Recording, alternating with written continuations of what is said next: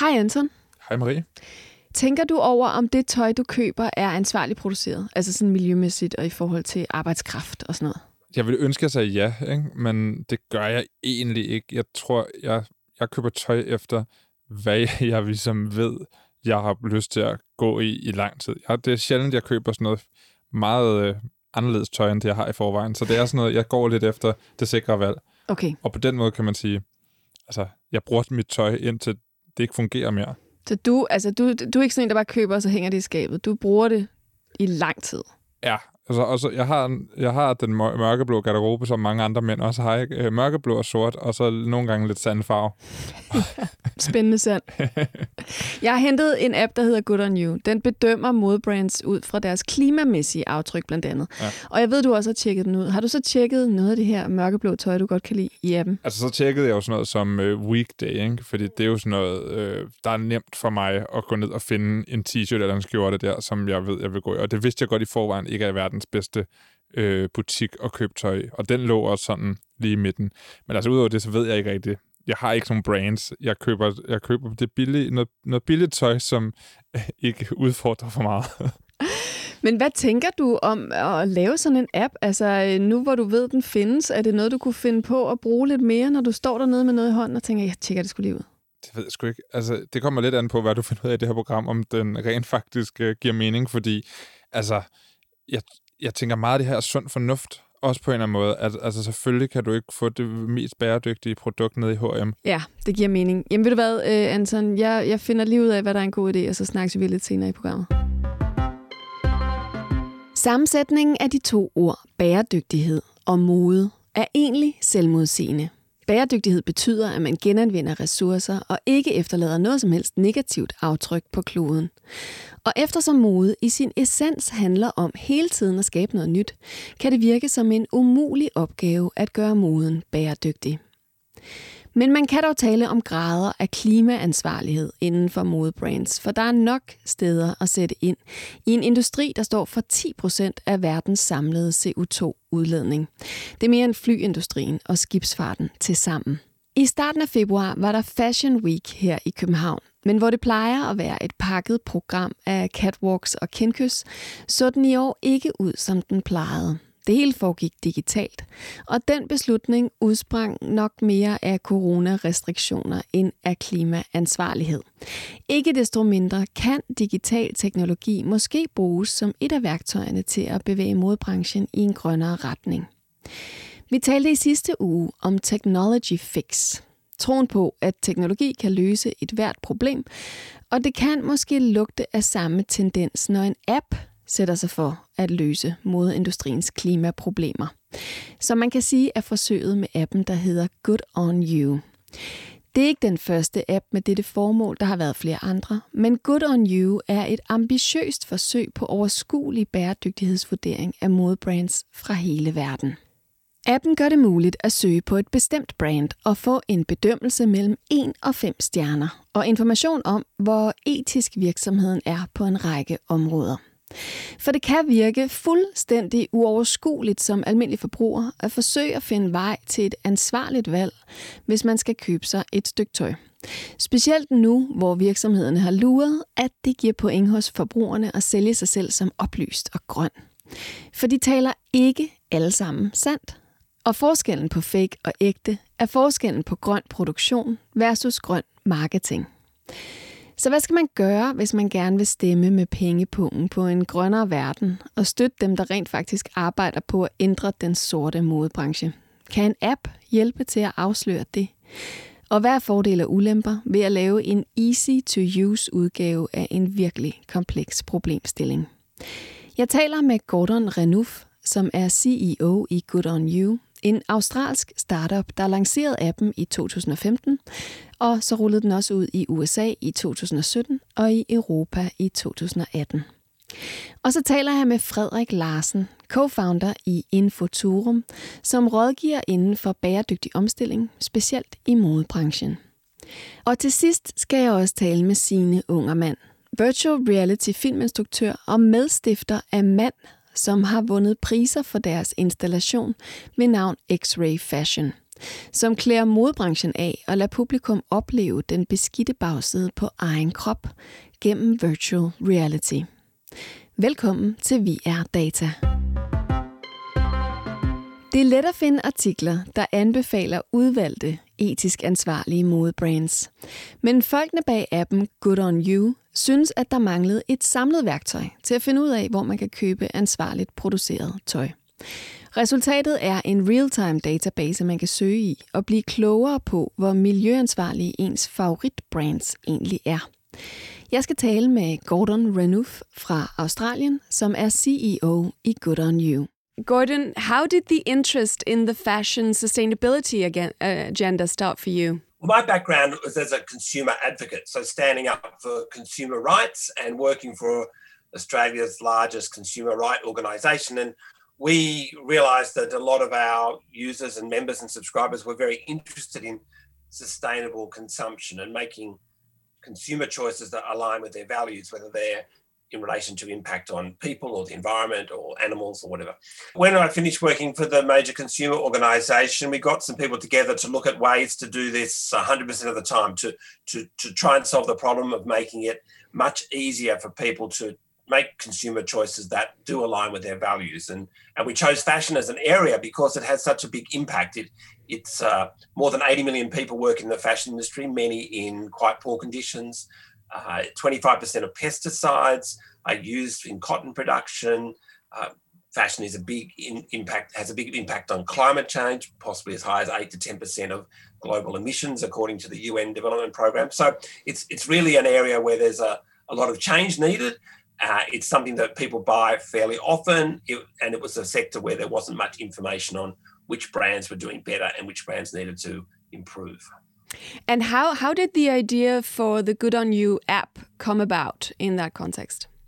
Yeah, so we were we were um, interviewing people and trying to understand what was stopping them make more sustainable um, consumer choices in fashion and other areas, and we we learned that people want an easy way to make choices. They want an easy way to know how the products they buy um, rate on the issues they care about. So, you know, there are thousands and thousands and thousands of fashion brands, and so they wanted a way to know whichever brand they liked, whichever piece of clothing they were interested in, just to find out how the brand behind it performed. And and so we we thought about ways of solving that problem, and we eventually hit upon the idea that people wanted an app that they could take with them when they were shopping, when you were allowed to go out shopping.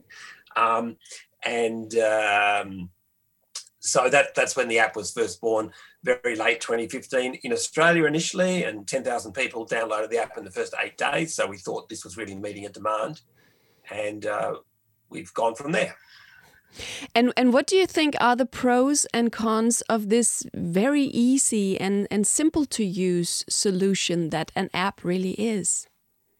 Yeah, so the, the key idea here is that sustainability in fashion is quite complex and depending on what materials you use and whether you produce in faraway countries or nearby, the the impacts you have, uh, the impacts the brand has are quite different. And so we look at for large brands up to 500 different issues but the consumer doesn't want to go through all that. They want a simple, easy to use tool. And so we bring that data down into a simple score out of five overall, and then also scores for environment, labour, and animals out of five. And so we give that information in a very easy to use form.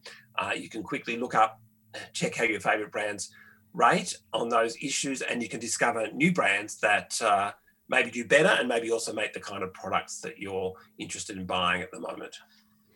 But do you think uh, there's a, information missing for the consumer when you have to make it really simple to understand? How, how do you deal with that yeah. extra information, if you want yeah, so, to call that? So I guess different people have different information needs. Some people just want to know that a trusted source is saying this brand is better or this brand is worse. Other people would like to personalize that information and focus on issues that are more important to them. That particularly true of some people in relation to animal issues. And some people would like to get all the details and make their own assessment. So we do have, I guess, three levels of information an overall score and then a score for each of the issues. And then we do have a description that covers off the main issues that have driven the rating. And so we talk about maybe a dozen issues that are important to why this particular brand has got a high or low rating. Okay. And and how do you gather all of this sustainability information, the data from the different brands?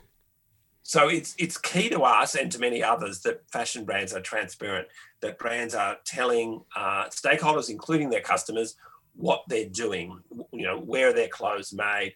What kind of initiatives do they have in place to reduce environmental impacts? What materials they use? Um, how does that impact the environment? How does that impact workers and animals? And so all the information we use is in the public domain. All the information has to be published by the brand or by a certification scheme that they work with or an accreditation scheme they're involved with um, or some other credible independent review of their performance. It's got to be information that the shopper can get themselves so they can, you know, have their own independent information if they wish. Um, so, and, and the other reason for that is that you as a shopper is interested in every brand in the store whether that's an e-commerce store or a physical store, you're interested in a particular product from a particular brand. And, uh, and so we need to be able to rate every brand, whether the brand participates or not. So, so we can't have a system where we only rate brands that choose to give us data. We have to rate every brand based on the publicly available information. So this is helpful to make it comprehensive. Every brand is covered, it potentially to make it accountable. Brands are accountable for what they say publicly. They can be in legal trouble if they're not being accurate. And uh, so we gather that public information using a combination of human research and other methods involving um, automated data collection or giving brands the opportunity to contribute data and so forth and so on. But what what about the brands that do not make that data available? What kind of rating do they get in the app? So if, if, if a large brand, which should know better, chooses not to provide information about how they impact on the things that their customers care about, then we rate them very badly. And that's completely consistent with the thinking of leading brands in the industry. It's consistent with the thinking of people like Fashion Revolution who are demanding transparency from brands. And so transparency is the first step towards being sustainable. Sharing and being accountable to others, sharing particularly with your customers what you do is is uh, is, is, is what we rely on and um, what others rely on as well. And in fact, I have argued, and so have others, that we as consumers have a right to know how the products that we consume, that the companies want us to buy, we have a right to know how they were made and how that impacted on the things we care about. And so that right to consume responsibly is, and, and that um, call for transparency from civil society is fundamental to the way we assess brands. Mm. Why did you choose the three parameters that you find in the app the uh, environmental impact, the labor, and the use of animal products? Um, I, I guess, you know, they're issues that are of great concern to many shoppers and to many uh, civil society activists. There are certainly a few other issues that you could choose, and we certainly uh, pay some attention to things like how brands engage with diversity. Um, and people have called on us to also police how brands um, engage with the intellectual property of other people. These these claims that brands sometimes rip off up and coming designers for their own benefit. Um, but we we've certainly chosen not to do the, the, the do everything and try and focus on those big issues. I guess another influence was around the time we started. Um, you know, for, probably for 20 or 30 years, the, the, the issues around labour abuse have been very prominent in fashion. They've come in waves, but they were really peaking in 2013 around the death of 1,130 people, slightly more in the Rana Plaza factory disaster in Bangladesh when the factory collapsed, the factory that was supplying to many major European and global brands um, collapsed, killing all those people. Such a terrible tragedy. And so I think it's undeniable that um, that those three issues are of major concern to all or many consumers. Um, you could add other ones on, um, but they're the three that we landed on. I, I I've been looking into your app a lot and, and I find it very useful. But I was surprised to see that that the small small brand that I know is doing a lot in terms of being ethically responsible for environment and labor got, environment and labor got the same rating as a fast fashion brand like H and M. And I was yep. thinking about what about overproduction? How how does the app deal with that? So two issues there. The first one is we've rated about 3,000 brands. There, I think, and we rate brands from five, which is great, down to one, which is we avoid. um, I think there are uh, less than half a dozen large brands that are rated four. There are none that are rated five, and there is more than 600 small brands that are rated four or five. So there are often small brands that don't get a big rating because of the high rating rather because they are just addressing some of the issues and they're not doing it as well as 500 other small brands are doing better. And so we have to distinguish between those that are really leading the pack, that are transparent, that are addressing all their impacts across the supply chain, and those which are doing some good things, but um, perhaps not as many as they might, or perhaps not describing them as openly as they might. And then on the other hand, we've also got to make a difference between a brand like H&M, which has a fast fashion business model, which we do market down for, but which is investing in a whole lot of initiatives way beyond some of the other large fast fashion brands. So brands like Shein and Fashion Nova, who we give a score of one out of five to, are doing way, way worse than than H&M. And there are brands in the middle like Topshop or uh, I think some of the American brands that, that we have to score too. So we have to make a difference between H&M. Uh, it's sort of one of the consequences of having a simplified rating system that, um, you know, you've only got five points to p- put people on the scale and you've got some really terrible brands. And so, hmm. um, yeah. You know, uh, the, the larger brands which are doing better than their competitors, but certainly not doing good enough, like an Adidas or an H&M, um, have to be scored higher than the brands that are doing sort of okay and the brands that are doing really terrible. Right. And and do you hope that the brands will will feel the pressure of of implementing and change on these areas to to get a good rating in your app? Yeah, yeah. I mean, uh, quite often over the past five years, brands have contacted us and said, "We we are doing better now. Um, can you check us again and see if we get a higher score?" So so there's certainly many brands that are alive to the value of a higher good on you score. At the same time, we want to make sure that industry is continually getting better. So from time to time, we make our standards harder. Like last year, um, about 10 months ago, we launched a new methodology which was tougher, which marked some fast, fast fashion brands down, uh, the fast, sorry, sorry, which marked the fast fashion business model down more and set some higher standards. And so we did see quite a few large brands moving down from three stars to two, and even some smaller brands moving down from four stars to three um, in, in light of those changes. So um, we are, firstly, encouraging the industry to get better by lifting our standards. Uh, secondly, we do see brands coming to us saying, you know, we, we, uh, we, we, we're doing better because we want to have a high score and, and or we're doing better because we want to be more sustainable and communicate that. And that means we also want you to recognize that in your in your rating of us. Right, right. And I, am curious, is is Good on You a company with a goal of generating a profit, or is it a non-profit organization, depending on other so, kinds of financing? When we first started, Good on You was, or the, the Good on You project was a not-for-profit, but we couldn't find any way to make that financially viable. We need to have, you know, um, I guess ideally 20 or 30 people to kind of rate all the brands in the world. And we there was no way we could afford to pay more than two or three as a not for profit. So we made the decision to become a for purpose, a social impact company. So we have a mission.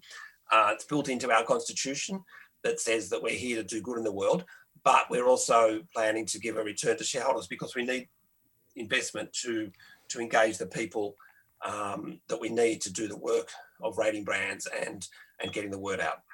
And and are your profits based on advertising partially? So we have two ways of uh, generating that revenue. Uh, there, there, are, there is no advertising. There is no there are no ads on Good on You, but there is some promoted content. So um, when a brand rates very highly, we do uh, we are willing to partner with them, but we're very clear that our rating methodology and all the information that we rate them on is in the public domain, so that people can check whether we're uh, you know ratings are influenced by that commercial arrangement, which they are not. Um, we also um, offer the data on the 3,000 brands we've rated to other um, companies and organisations who have a use for that data. So we have a partnership with Farfetch, which is a global uh, luxury retailer that you may know. They use our data to identify which of their brands are doing better. So you know, four four percent or something of the stock that they've got is identified as part of their positively conscious collection and and so they pay for the right to use good on you data to communicate which brands are more sustainable to their customers. Right, and and Gordon, you you started a, a, tech company really with this app um, dealing with with fashion and sustainability. What role do you see technology playing in this huge change that the fashion industry has to go through to become environmentally and ethically responsible in the coming years? Yeah, so in terms of good on you and technology, the I mean the, the mission is to empower consumers to make the choices that align with their values, to to act on uh, their interest in sustainability already, one which they're prepared to act on for most people if it's pretty easy to do. And so it's not that people have become more focused on sustainability as a whole necessarily. They're more focused on particular issues, like we're probably more focused on climate change, we're more focused on on microplastics. But you know, people have been concerned about for the environment for for you know hundreds of years, but particularly for the last 60. Um, but it's always been too difficult as a consumer to act on those beliefs. It's been a more or less a revolution in people's ability to put together products and services that can help consumers get more information, not just in fashion, but in many domains about which companies are doing better on a range of issues. It, it, it might be on diversity policies or, um, you know, donations to political parties. There's a, there's a number of different apps and projects out there to help inform us as consumers so we can, you know, vote with our dollar, vote, vote with our wallet, so to speak. Um, then, of course, technology has a, so that's in terms of making it easy for consumers to influence brands, but technology has a huge role to play in helping the fashion industry um, clean up its act as well. And so whether that technology is technology that allows workers to report to independent bodies about how the factories or the head brand about how the factories are treating them, whether that's technology that helps us come up with new materials that have lower impacts on climate or resource use, um, whether it's technology that helps us monitor what's actually happening um, in primary production or, or in factories. So there are many, many ways, uh, technology which helps us recycle. There's some very interesting developments in terms of being able to separate out polyester and cotton from a, from a mixed fabric clothing and, and recycle both the polyester and the cotton. Uh, so there, there's many, many ways in which technology is helping us become more sustainable um, in fashion and beyond. And and just finishing off now, Gordon, what would you hope that people like me would would give some thought into before we bought clothes or fashion in the future? Well, I, I think the first thing is to think about whether whether we really need something and, and to, you know, in terms of uh, sustainability, in terms of environmental impact, thinking about um, how often we're going to wear something and valuing clothing by um, the price per wear rather than the price of purchase. So if you're going to buy something cheap and nasty and wear it once and throw it away, but where versus something you're going to wear every week for three years, then the the second thing is may cost four times as much, but it's costing you a fraction of the price in terms of uh, each wear. So thinking about how much you buy per wear, but thinking about whether you really need something, but also thinking about what what are the impacts of this piece of clothing uh, or this purchase generally, and do I feel comfortable with those impacts, and how can I find out about that, and how can I find better options? And and good on you is trying to solve the second part of that problem, but the decision to buy more or less, to buy quality instead of cheap, is is really up to the consumer. Thank you so much, Gordon. That was really interesting talking to you. My pleasure, Marie. Lovely to talk to you. Frederik Larsen er co-founder af Infoturum, som rådgiver virksomheder i at forberede sig på en mere bæredygtig fremtid. De specialiserer sig i mode og har hjulpet en lang række danske og internationale modebrands med at tænke mere klimaansvarligt. Frederik har tidligere forsket i bæredygtige virksomhedsmodeller og genbrug på CBS. Og så har jeg bedt ham om at se nærmere på Good On You. Frederik, du kender den app, der hedder Good On You. Hvad tænker du om den? Jeg tænker, at, øh, at Good On You er et rigtig godt øh, eksempel på øh, et værktøj, som kan hjælpe især forbrugere med at navigere i den jungle, der er bæredygtighed øh, inden for blandt andet tøj. Øhm, den måde, de, øh, de sætter det sammen på, er jo øh, et, på et ret solidt grundlag, øhm, og de forsøger at oversætte det til noget, der er tilgængeligt for, øh, for forbrugere. Så helt overordnet set synes jeg, at det er øhm, et rigtig godt øhm, forsøg. det lyder, det lyder sådan lidt, lidt frækt at kalde det et forsøg, for det er absolut mere end det. Øh, men det er for at sige, at der er jo også nogle udfordringer, når man laver noget, der er ret komplekst, om til noget, der skal være ret simpelt for forbrugere. Ja, lige præcis. Altså, kan du ikke prøve at rise lidt op, hvad kan fordele og ulemper være ved den her overskuelige løsning, som det jo er, øh, som er en app, man har i lommen, når det kommer til ja. at forholde sig til klimaansvarlighed i mode? Jo, det kan jeg bestemt. Øhm, og en af tingene er jo, at, øh, at den viden, der er om de specifikke produkter, kan være meget forskellig. Øh, så det her med at skulle forsøge at sammenligne forskellige typer af produkter, øh, og ikke bare øh, sko og t-shirts for eksempel, men også forskellige t-shirts, der måske endda er lavet i næsten det samme materiale, og måske endda produceret næsten det samme sted i verden, kan, kan have ret forskellige udfald i forhold til, øh, til både klima, miljøforhold og selvfølgelig den sociale side også. Øhm, og den måde, de indsamler viden på, er jo gennem det materiale, virksomhederne selv lægger klart, koblet med en masse af de øh, certificeringer og regulativer, der er omkring det. Så som sagt, det er et meget solidt øh, grundlag, men det er svært at gøre det, øh, gøre det gennemskueligt, hvad, hvad, man, øh, hvad man skal tage hensyn til. Og det kan nogle gange føre til, at, øh, at øh, det næsten kommer til at fremstå lidt for, lidt for nemt, øh, den måde produkterne præsenteres på. Det skal lige siges, det gælder jo absolut ikke kun Good on You. Det er jo en problematik, som gælder alle, der forsøger at gøre det tilgængeligt. Så det er bestemt ikke rettet øh, kun mod dem. Mm. Appen den bedømmer øh, fashion brands ud fra, øh, fra klimaaftryk og arbejderforhold i produktionen, og så dyre velfærd, eller brug af, af, af dyre produkter. Øhm, ja. hvad, hvad tænker du umiddelbart om, om de parametre? Øhm, jeg tænker, at, øh, at der er noget meget væsentligt i det, fordi øh, modeindustrien og modeforbruget er en af de helt store klimasønder, øhm, og det er også en af de, øh, i de helt store globale industrier. Så i forhold til arbejdsforhold er det enormt relevant at sætte ind her. Øhm, modeindustrien har en, en meget sådan, øh, organiseret del, og så har den en stor del af produktionen, der foregår faktisk i private hjem og i ret, under ret uformelle øh, øh, øh, hvad hedder sådan noget, forhold. Og det gør det enormt svært at holde styr på, om folk øh, arbejder under ordentlige forhold, om de får ordentlig løn osv. Så, så så den del er, er rigtig vigtig, og klimadelen er rigtig vigtig. Øhm, det, der er vigtigt i forhold til klima, det er jo også at se på den det fulde, den fulde livscyklus af produktet, fordi det handler ikke kun om produktionen, det handler også om, hvordan vi bruger tøjet, hvor længe vi bruger det, og hvordan det bliver håndteret bagefter.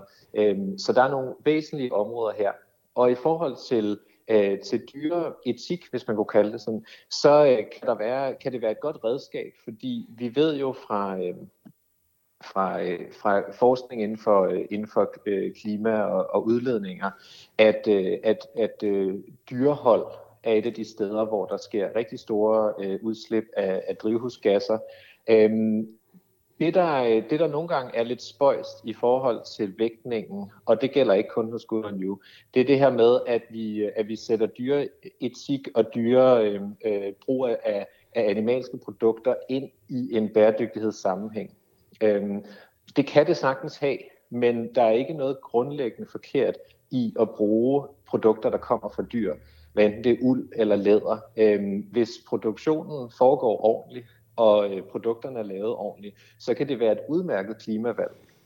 Ja. Og derfor kan der jo ske sådan en, en skævvridning lidt af, hvad der er vigtigt.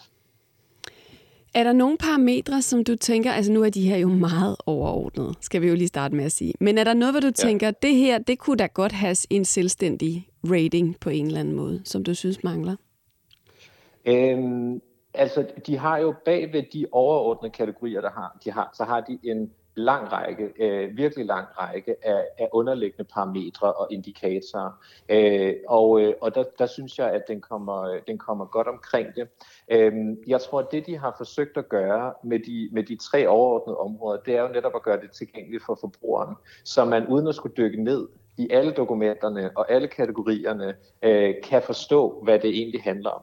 Jeg vil jo så netop sige, at, øh, at jeg vil, vil måske øh, kigge kigge på nogle lidt andre ting, end, øh, end, øh, end øh, hvorvidt ting, der kommer fra, øh, fra, fra dyr for eksempel. Og det, vil, det kunne være sådan noget med brug. Øhm, altså have det, give det et specielt område. Fordi en af de andre farer, de helt store farer ved at gøre det nemmere at forstå bæredygtighed i en modesammenhæng, det er jo, når det bliver koblet meget til forbrug. Altså det er jo et sted, man går ind og tjekker, jeg vil gerne have noget nyt tøj, hvor kan jeg købe det henne, og hvem gør det ordentligt. Øh, så med andre ord kunne man jo argumentere for, at det opfordrer til forbrug. Og det er helt klart forbrug og produktionsmængderne, der er det store problem i modeindustrien. Øh, selvfølgelig skal vi kigge på materialer, vi skal kigge på arbejdsforhold, vi skal kigge på kemi, men vi skal rigtig meget kigge på de store mængder, der bliver produceret, og de store mængder, vi forbruger. Og det kunne sagtens have sit eget område. Ja, fordi jeg tænker også netop det her med, med, med overproduktion må betyde noget. Altså, hvor mange sæsoner kommer der, har jeg lyst til at sige, af nye kollektion, kollektioner i en typisk modevirksomhed, og så i forhold til sådan noget som H&M for eksempel? Jamen, en typisk modevirksomhed øh, kan tage mange forskellige former, men, men det man kan sige meget generelt, det er, at det har ændret sig dramatisk bare inden for de sidste 20 år. Øhm, traditionelt set har man jo to sæsoner. Øh, det var ret normalt for 20 år siden, at man havde i hvert fald fire sæsoner i en modevirksomhed, som, som typisk var en, en øh, efterår-vinter og en, en forår-sommer, og så noget pre-sommer og noget pre-vinter osv. Resort og alt det her. Øh, men over de 20 år her har det jo, er det, er det tal eskaleret øh, til, at, at H&M blandt andet øh, har omkring 52 sæsoner øh, om året. Øh, og øh, der er næsten ingen virksomheder, lige meget hvor små de er, der kan klare sig med to længere. Fire er endda også meget lidt. Så begynder man at tale om drops i stedet for, altså så det ikke er fulde kollektioner, men at kunderne og, og forhandlerne forventer, at de kan få nye produkter løbende igennem et år. Det sætter et enormt stort pres på, på, på produktionsapparatet og på salg. Nu er det jo en, en australsk startup, der har lavet den her app, øh, Good On You, og den skal de jo faktisk også tjene penge på, selvom de har noget, en, en målsætning og alt muligt, som er meget, meget sympatisk. Øhm, hvad tænker du om, at det her det, det også er et, et, et, kommersielt, et kommersiel virksomhed, og ikke et internationalt organ, der, har, der laver sådan en certificering, kan man sige, eller en guide i hvert fald, som appen er? Ja, ja der, øh, der tænker jeg, at, at vi bør have nogle flere, øh, sådan, øh, det bør ikke være statslige, men nogle, øh, nogle standarder, som går på tværs af enkelte virksomheder for, hvordan tøjproduktion skal foregå, hvordan tøj skal forhandles, hvordan materialer skal behandles osv. Og det har vi ikke. Øh, der er nogle forsøg, men der også øh, har været stor interesse fra industrien i hvert fald, hvor at undgå at blive reguleret og undgå at få samlede standarder. Øh, og, øh, og det er et problem, som Good on You jo er med til at adressere og sige, jamen hvis vi ikke kan få de her øh, mærkninger, alle en økomærkning, som vi kender i Danmark, så må vi prøve at gøre noget andet. Øh, så jeg synes jo, at, at det de har gjort, det er at tage skeen i den anden hånd, eller tage, hvordan det er, ligesom tage sagen i, egen, i egne hænder og gøre noget ved det. Og, øh, og det synes jeg er et, øh, et rigtig godt initiativ. Når det så er sagt, så, så mener jeg ikke, at øh, den slags beslutninger øh, og den slags ansvar i virkeligheden skal ligge på en privat virksomhed. Jeg mener, det er et fælles ansvar, og derfor også en fælles opgave at sørge for at guide forbrugere bedst muligt om, hvordan vi tager de valg, øh, der skal til for, at vi, øh, vi kan bremse øh, klimaforandringer. Så hvad vil du ønske, at, øh, at sådan nogen som mig, for eksempel, der indimellem skal ud og købe nyt tøj, vi tænkte over? Jeg tror, at det første, jeg vil, vil håbe, at folk tænker over, det er, om det er nødvendigt at købe noget nyt i det hele taget. Og det er ikke for at være øh, hverken heldig eller, øh, eller mene, at ingen af os skal gå op i, hvordan vi ser ud, fordi det mener jeg bestemt, at vi kan. Øhm, hvis vi kigger på den måde, vores allesammens forbrug har ændret sig, så køber vi langt mere tøj, øh, end vi bare gjorde for bare 20 år siden. Øhm, og, øh, og vi køber til gengæld meget billigere ting. Og, og det, den ændring kan, kan man kigge på og sige, hvis jeg rent faktisk har brug for noget, hvad med om jeg investerede i nogle sko, nogle støvler, en frakke, øh, der havde en lang holdbarhed, og ikke kun materielt, altså ikke kun at den ikke går i stykker, men også som jeg tror, jeg vil have i lang tid. Øhm, og det behøver ikke at være på alle produkter. Men, men det, er, det allervigtigste er netop, at vi alle sammen så at sige, samarbejder om at skabe et system, hvor der faktisk er værdi i produkterne. Fordi hvis jeg køber noget, eller du køber noget, som har en høj værdi fra starten, så kan vi også sælge det videre, hvis vi ikke har brug for det. Og andre kan sælge det videre, hvis, øh, øh hvis de heller ikke vil have det længere. Når vi køber de ting, der fra starten er så billigt produceret, at de nærmest kun skal bruges så fire gange, for de ikke længere ser okay ud, så er der ingen interesse i produktet længere. Så det er en, en overvejelse over, hvad er egentlig nødvendigt, og så lave nogle ordentlige øh, beslutninger øh, om ordentlige produkter. Det var et godt råd. Tak, Frederik. Det var så fedt. En anden måde at bruge teknologi til at hjælpe den klimaansvarlige dagsorden inden for mode, er ved at opleve modens konsekvenser på egen krop gennem virtual reality. You start out by walking down physically yourself on a catwalk.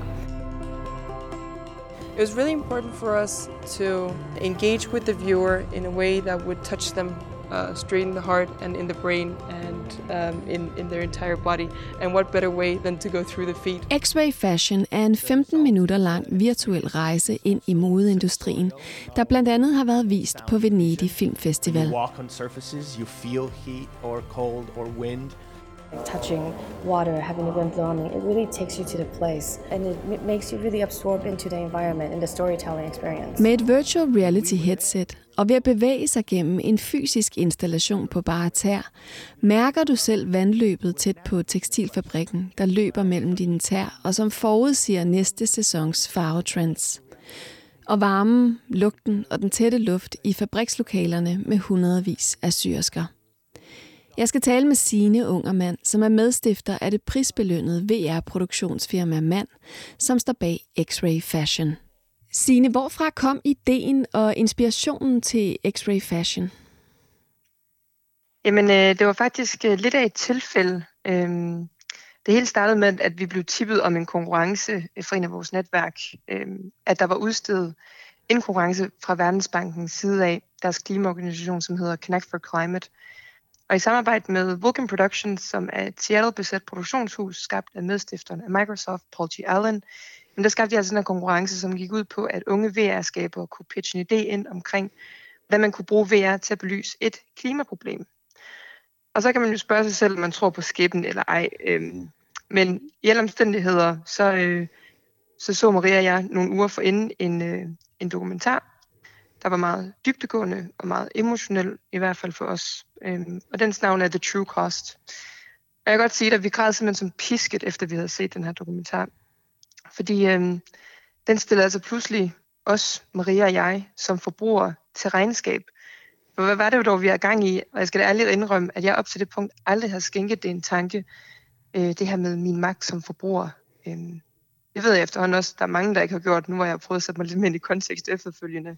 Fordi øh, ligesom så mange andre, så følte jeg mig som en vinder, når jeg gik ned og fandt et tilbud på 50 kroner for en trøje. Øhm, men altså i virkeligheden, når vi begynder at stille os selv de, de meget nemme og basale spørgsmål, hvordan er der så nogen af os, der kan retfærdiggøre, at en trøje skal koste 50 kroner inden for kommersielle rammer. Så det her med, at man begynder at, at regne lidt baglæns, øh, når man tænker på alle disse hænder og den proces, som tekstiler har været igennem, inden de rammer butikkerne og os som forbrugere. Og det er simpelthen, øh, det er sgu en ægel affære. Så, øh, så det var simpelthen en, en, en kombination af, af provokation og vrede, der satte os for, at vi ligeledes ville være med til at videreformidle det her budskab.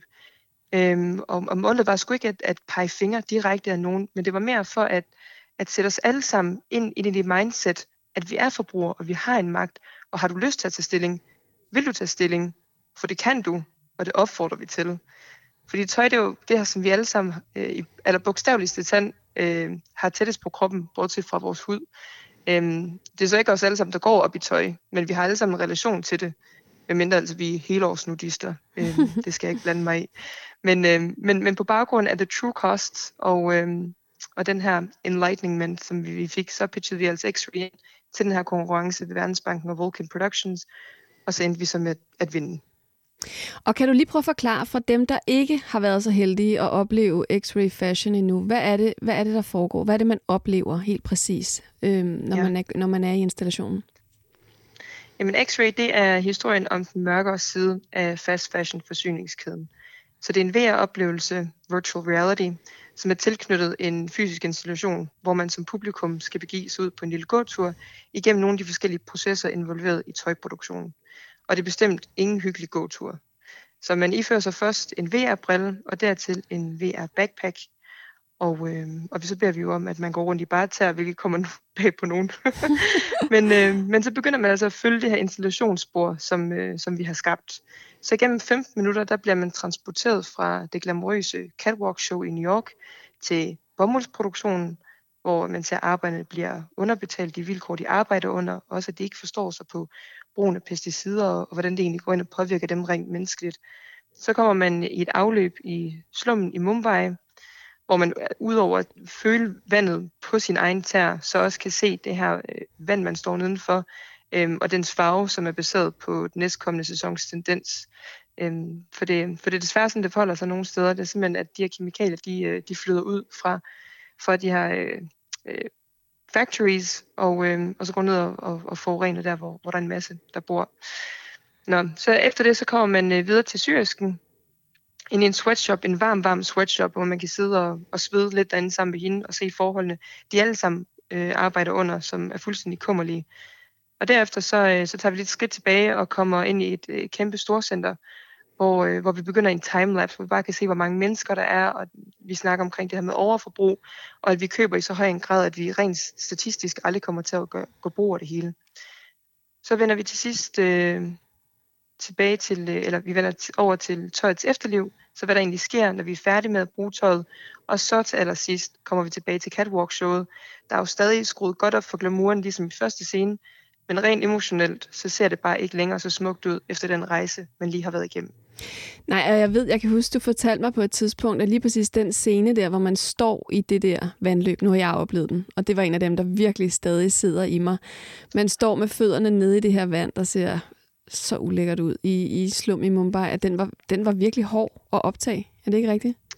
Jo, vi, vi havde generelt lidt udfordringer hele vejen igennem med at skulle optage, for vi skulle ind nogle steder, der, der simpelthen normalt ikke, øh, at, at, at hvad kan man sige, at den almene borger simpelthen ikke kan få adgang til. Sådan noget som sweatshop. Det er jo klart, at, at, at vi, vi kan jo egentlig godt gå rundt i en slum i Indien, men, men, men sikkerhedsforanstaltningerne, de er simpelthen så lave, så vi havde også brug for at, øh, at simpelthen have en form for bodyguard med derud. Øh, vi var et produktionshold på ret mange mennesker. De fleste var simpelthen bare til stede for at sikre sig, at, øh, at vi var i gode hænder. Og derudover så skulle vi jo hejse, hejse det her øh, lille 63-kamera øh, ned mod vandet, og det begyndte at regne ned i det undervejs. Og ja, men altså, vi, vi var hele managen igennem. ja, og lugten også, for du nævner, den kan, får man jo så ikke med i den her virtual reality-oplevelse, men den var også virkelig intens, ikke? Lugten, det er en lugt, man aldrig glemmer igen, og det er også en lugt, der simpelthen er så svær øh, at, at, at, gengive, for man skulle simpelthen tro, det var umuligt, at sådan noget fandtes, og folk de begik sig og, og, og, og levede under de forhold. Øhm, det er korrekt, at vi til at starte med ikke har inkluderet nogen lugte i X-ray fashion, simpelthen fordi det går ind og gør den lidt mere menneskedreven. Det er rigtig svært at lokalisere en lugt, så den ikke flyder ud i et helt lokale.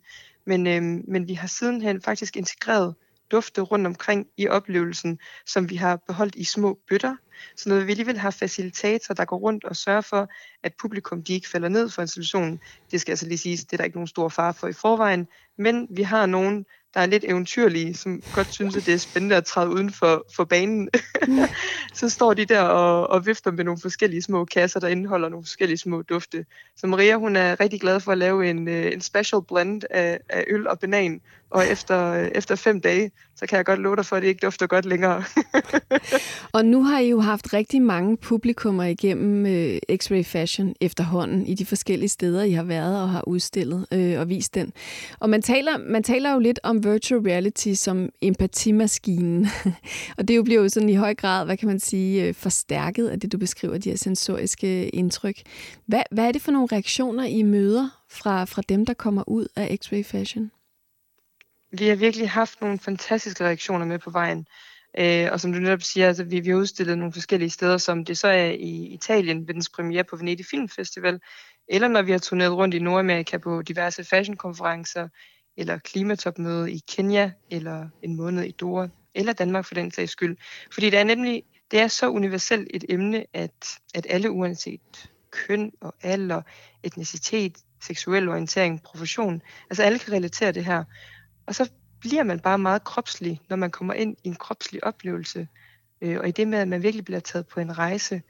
Øhm, så vi ser jo, at der er rigtig mange, mens de er inde i den her VR-oplevelse, der går rundt og gisper og fisker. De vinker, de græder, de prøver endda nogle gange at tage billeder derinde. Lidt absurd. Øhm, mange mennesker, de, øh, de har også brug for et par minutter øh, til at sunde sig, efter de kommer ud af oplevelsen. For det der med det taktile lag, det går, det går bare ind og lærer et, et anderledes sted, og, og nok også til en vis grad dybere.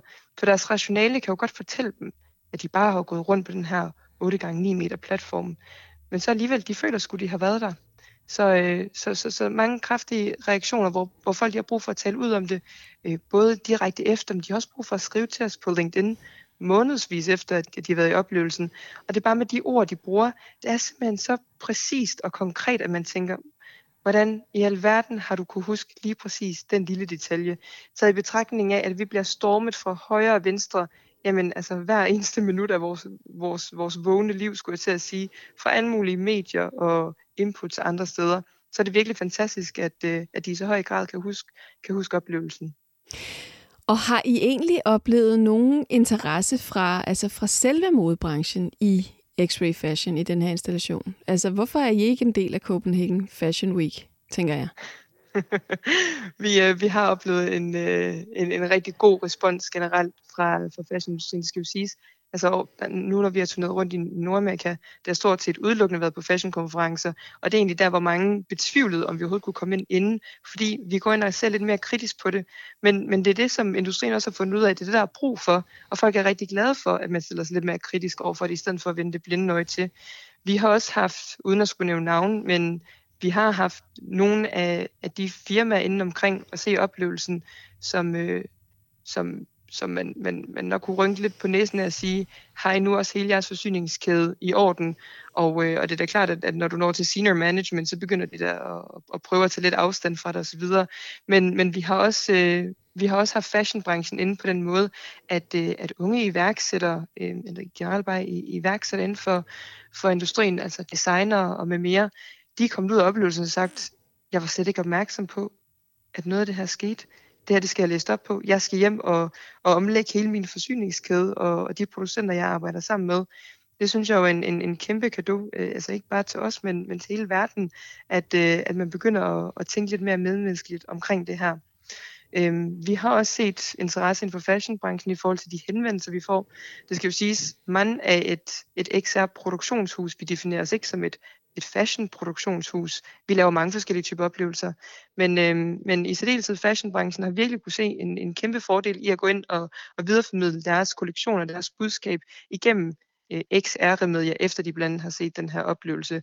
Og nu her især i, øh, i coronas øh, tegn, hvor det er, at vi ikke rigtig har kunne komme ud længere og, og agere på naturlig vis, jamen hvordan kan, kan nogle af de her medier så være med til at hjælpe os med at få få en, en, en anderledes øh, fashion-oplevelse derhjemme, så man stadig står ud, og man er stadig, øh, man er stadig på fronten, og kan egentlig stadig videreformidle det nøjagtige øh, produkt, man, øh, man, har til, man har til formål at vise, men, øh, men på en lidt anderledes spændende og coronavenlig måde. ja, og jeg skal lige sige til dem, der ikke ved det, at XR, det er jo netop en fælles betegnelse for sådan noget virtual og augmented reality, ikke også? Det er korrekt, ja. ja. Lige her til sidst, Signe, så vil jeg lige høre, hvad, hvad har det gjort ved dit forhold helt personligt til, til mode og tøj at lave det her projekt? Der er mange, der spørger mig, om, øh, om, jeg har, øh, om jeg har sorteret godt og grundigt ud i mit tøjskab nu, og smidt alt det onde væk, så at sige. Øh, og det har jeg absolut ikke gjort, fordi efter min mening, og ud fra, ud fra hvad jeg har lært, jeg skal, jeg skal, jo, ikke, øh, jeg skal jo ikke gøre mig til, øh, til, til, til øh, til PhD-viden inden for det her. Men, men, men ud fra hvad jeg har kunne forstå på den her proces, målet er ikke, at vi så skal smide ud. Det er, jo, det, det, er jo, det er jo faktisk den modsatte vej. Vi skal jo til at recycle, vi skal til at upcycle, vi skal være bedre til at bruge det tøj, vi allerede har, eller eller hjælpe os af med det igennem noget netværk, hvor vi så kan, kan bytte eller noget tilsvarende. Ligeledes er jeg jo også gået ind og blevet meget mere kritisk over for mig selv som forbruger. Jeg er begyndt at stille mig selv de spørgsmål, og det spørgsmål har jo så gjort, at jeg i virkeligheden bare ikke rigtig køber meget tøj længere. Øh, det skal jo heller ikke siges, det er jo ikke forbudt at købe tøj. Tværtimod, vi har også en, en økonomi, der skal hænge sammen. Vi har også et personligt behov for hele tiden at kunne udtrykke os. Det er jo rart at se dejligt ud, og det vil vi gerne.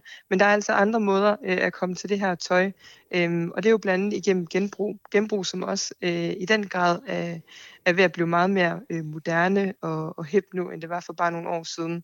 Så, øhm, så jeg genbruger meget, meget mere. Jeg, øh, jeg bruger mit netværk øh, og deres glædeskaber, om, om de ved det eller ej. og, så, øh, og så prøver jeg ligesom at tænke det her, det her gamle tøj ind i en ny kontekst, sådan at øh, jamen, jeg kan simpelthen ikke finde ud af at skille mig med tøj. Altså selv med, halvdelen af mine sokker, de har huller i sig nu. Ikke engang sokker kan jeg finde ud af at skille mig med. Ved du hvad, jeg prøver simpelthen efter bedste evne at, at lappe dem og få dem til at leve så længe som overhovedet muligt. Så, så ja, det er der, hvor jeg står. Det synes jeg er et, øh, et fedt tip, at gå i gang med at stoppe strømper. Jeg har selv tænkt, at jeg skal lære det faktisk. skal vi ikke øh, lige se et afsnit af Matador sammen, jo, og så præcis. skal også klog på det. Signe, tusind tak for din tid. Det var simpelthen så spændende at snakke med dig. Det er mig, der siger tak. Kan du have det godt? Du lytter til Vi er Data på Loud. Mit navn er Marie Høst. I dag har vi talt om modebranchens dybe klimaaftryk, og om digitale løsninger, som overskuelige apps, kan hjælpe med at skabe forandringer i retning af mere ansvarlig mode. Og her til slut i Via Data, der har jeg besøg af Anton Gade Nielsen, ligesom jeg havde i starten i øvrigt, som er vært på podcasten All Caps, som også produceres her på Enigma, og som handler om, hvad vi taler om på internettet.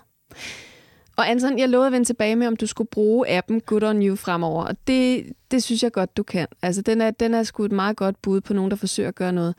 Men den skal kombineres med den der sunde fornuft, du nævner i starten. Ja, og så øh, lysten til at have det samme tøj på i adskillige år ad gangen. Ja, det må du ikke gå væk fra. Nej, det, øh, det er et godt råd, tænker jeg, til alle. Lad ja. med at købe nyt, bare fordi det er gået ud af mode. Ja. Lav din egen mode. Lige præcis. klogt, klogt tip. Det er meget sådan faragtigt. altså, jeg, jeg tænker næsten, at man alle bør klæde sig, eller alle bør købe tøj, som deres fædre køber tøj. Altså, det er jo sådan noget med, i Bilka en gang hver femte år, og så bare købe et eller andet, nogle bukser og en trøje eller en skjorte, og så er det det. Så kan du gå i det i fem år. Ja, det er også sygt kedeligt. Altså på en måde, så er det jo meget fedt, at nogen rent faktisk gider gå op i og så se godt ud. Men det kan man jo også godt. Så kan man købe genbrug, for eksempel. Det er rigtigt. Eller købe ting, man virkelig er glad for, og derfor passer på. Mm. Ja. Nå, men jeg ved, at du har kigget på øh, noget med digital påklædning, som jo også er en mulighed. Jamen, det er jo altså, det er til influenceren, som øh, den bæredygtige influencer, ikke? Altså, hvis du, øh, hvis du har behov for at have noget forskelligt på, hver gang du øh, skal poste noget nyt på Instagram, så i stedet for at gå ud i den inficerede virkelighed, som virkeligheden jo er lige nu, hvor der er corona over det hele, så kan du købe dit tøj på nettet og få altså, det leveret igennem skærmen. Jamen, fordi det er jo ikke tøj. Nej. Altså, sådan lavet af bomuld eller uld eller et eller andet. Forestil dig Sims eller Grand Theft Auto eller nogle af de her andre program, øh, øh, computerspil, hvor du kan altså, give din karakter noget tøj på. Det er faktisk inspirationen fra et af de her virksomheder, som hedder Tribute, som altså sælger digitalt tøj, som du kan købe for faktisk okay mange penge, og så kan du øh, give dig det selv på, øh, på et billede. Altså det er ikke noget, du får hjem, det er noget, du får øh, på mail i bund og grund. Det er meget vildt. Det er, og det er nogle ret vilde øh, uniformer, eller nogle ret vilde ting, de laver. Det er ret tydeligt, at det er computergenereret, det her tøj. Og det er simpelthen tænkt til, at du kan tage det på på Instagram. Og kan man så også få nogle af sine øh, yndlingsbrands, hvis man kun går i Stella McCartney et eller andet for Adidas og et eller andet, kan man så købe det digitalt? Eller er det sådan random Altså det her, tøj? det er sådan noget tøj, som du ikke vil rigtig have på i virkeligheden. Jeg kan lige vise nogle billeder her af det fra deres Instagram. Det er sådan noget... Øh, altså, wow, det ser future-agtigt ud, Det er ikke? meget future-agtigt, ikke? Det er en løsning på et problem, de færreste har. Det er sådan lidt Hunger Games-agtigt, har du så sige. det var så nok. Og det er ret tydeligt øh, fake. Men det er jo ligesom, der er jo nogen, der, der skal have noget nyt på, når de lægger ting på Instagram, ikke? Jo, det er rigtigt. Ja, og så tænker jeg, at de har taget altså, fra gamere, som bruger enormt mange mm. penge på skins mm. til, deres, øh, til deres avatar i whatever øh, online game. Altså, det giver jo mening at overføre det til Instagram, hvis det overhovedet kan lade sig gøre. For gider man det som influencer? Det er fandme et godt spørgsmål. Altså her, der kan du købe et par bukser til øh, 39 dollars. Og det er et par digitale, det er et par digitale bukser. Det er et par digitale bukser med svej. Okay. Ja. Ja. Øhm, Ja, jamen altså, øh, det er helt sikkert et bud på en løsning, har jeg lyst til at sige. Spørgsmålet er så den, øh, altså hvis man skal regne alting ud i bæredygtighedens navn, så kræver det vel også noget at skabe et par digitale bukser. Serverplads, øh, strømforbrug ja, ja, altså det, det hele bruger jo altså CO2 i sidste ende. Det er jo det. Det var alt, hvad vi nåede denne gang i Vi er Data. Programmet var produceret af og på Enigma Museum for Post, Tele og Kommunikation for Loud. Og i redaktionen sidder Anton Gade Nielsen, Daniel Body og jeg selv. Jeg hedder Marie Høst.